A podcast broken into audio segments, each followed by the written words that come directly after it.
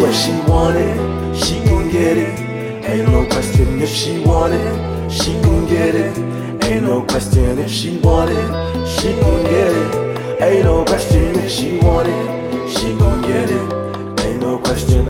What's up, guys? Welcome to Breakfast and Chit Chat with me, your host, Miss Fadzo. Join me every single week for your healthy dose of rants, story times, some good old fashioned advice on business, fashion, and just a little bit of chit chat, maybe a couple of jokes in there once in a while. So let's just get right into this week's topic. Okay, so this week um, I asked a question on my Insta story, and I think I got a lot of really interesting responses. Um, so the question was How do you stop loving someone you know you can't be with, especially when you know that the reason that you can't be together is out of either party's control?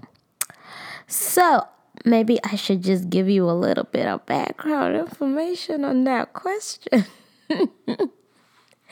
so, um, a couple of friends and I were talking about how it's so easy to get over someone if they've done you wrong because you know you have an incentive. You know what I'm saying? Like your friends can be like, "Oh, he was such an asshole." Excuse my French. Excuse my French. He was such a like a horrible person, and this is why you guys shouldn't date. Blah blah blah blah blah blah blah. He cheated on you, or you cheated on him, or you guys weren't compatible. You know, like when you have an actual incentive, there it's easier for you to get over that person no, not easier, but it's easier to justify it when, especially when you're giving someone else advice, right? So we were talking about it and we were kind of we stumbled upon this question of how do you stop loving someone when maybe the reason why you didn't work out is either really stupid or it's something that's out of your control. And by out of your control I mean something like um maybe you guys aren't dating because the guy is I don't know, too short. Or um you had to move to different countries. Or um, you belong to different religions. Or i mean those are deal breakers for some people. But they're not like things like cheating or adultery or beating. And I, i'm i'm laughing only because I want to remove like the seriousness. I know these are like really serious things and if you're in a relationship where someone is doing you wrong, like you better leave. There is no shame in leaving a relationship if the person is not satisfying what you need. So, back to the point. Let me regather my thoughts. Okay, so I was saying I asked um the question on my Instagram and I will say the responses I got were really really interesting. I'll share a couple of the responses and I'll add my two cents and then in the the end, I'm just going to kind of summarize it and give my own two cents on it, maybe a little bit of experience talking, you know what I'm saying? okay, so I'm just going to open up my Insta story. Um, I think for now I'm gonna keep everybody's name anonymous because I wasn't I didn't ask if people wanted to be mentioned by their names. Um, but for next time I'll just make sure I check with people on if they're okay with being mentioned in this podcast. Okay, so the first response um, was delete his number, photos, and any memories, and throw away all the gifts they got they got you, and get in bed and cry. I will say she then added saying that if um, it was me in particular that I should call her and she'll tell me what my worth is, which I thought was really nice. So thanks, girl. she knows who she is. Um, but my friend replied to that in my inbox and she's like, if the gifts are expensive, you better keep those things and sell them. oh my gosh, I need new friends. but she has a point and I do think that like out of sight, out of mind kind of thing works. Um, for a lot of people, actually, it works. So that might be an option for you. Um, delete his number, get rid of all your photos, um, any memorabilia, gifts. If you can sell them, honey, sell them. If you want to give them back to him, give them back to him and just cry. Crying is very, very therapeutic. So let this G go, okay? Okay, so the second um, response was stay away from them, cut every tie, cut communication. Um, and do that for 21 days. I thought this one was a very, very interesting one because um, I think they were coming from the point of like you create a habit um, over 21 days. So I thought that was really, really interesting. A lot of the responses, I will just give a disclaimer, um, suggest that like you should cut out communication and cut them off and all that stuff, um, which was really interesting because for me, um, I feel like the more I cut them out, the more I wonder what could have been. So for me, cutting people out doesn't necessarily work. If I break up with someone, I would prefer a situation where we stay friends because then that way, I think in my brain, there's literally no chance of us ever getting back together. That's weird, but it, it works for me, but it might not work for other people. So I'm just giving you like a, another point of view on this whole shindig. Um, the next response was let go, even though it's hard, beyond your control, and pray for your heart to be mended. Oh, that's so nice. Again, prayer, guys, you better pray, bring it to Jesus. You better bring it to Jesus. Hmm. Um, the next response says, um, learn to love someone else and don't pay attention to them. It will slowly fade away. I agree. But I must add as well, I think you should learn to love yourself. I don't know if anybody else added it um, in the responses because I've got a couple more to go. But I feel like um, loving yourself is the first step before you even fall in love with anybody else, you should love yourself. Love yourself more than anybody else can love you. And whenever that right person comes along, you'll be whole and ready to go. You know what I'm saying? Cool, cool, cool, cool, cool. I like that response though. Um, the next response was you can never truly stop loving someone. Some part of them will always be in you. So the interesting the interesting thing about this was that I was literally talking to my mom about it because I asked my mom the same question.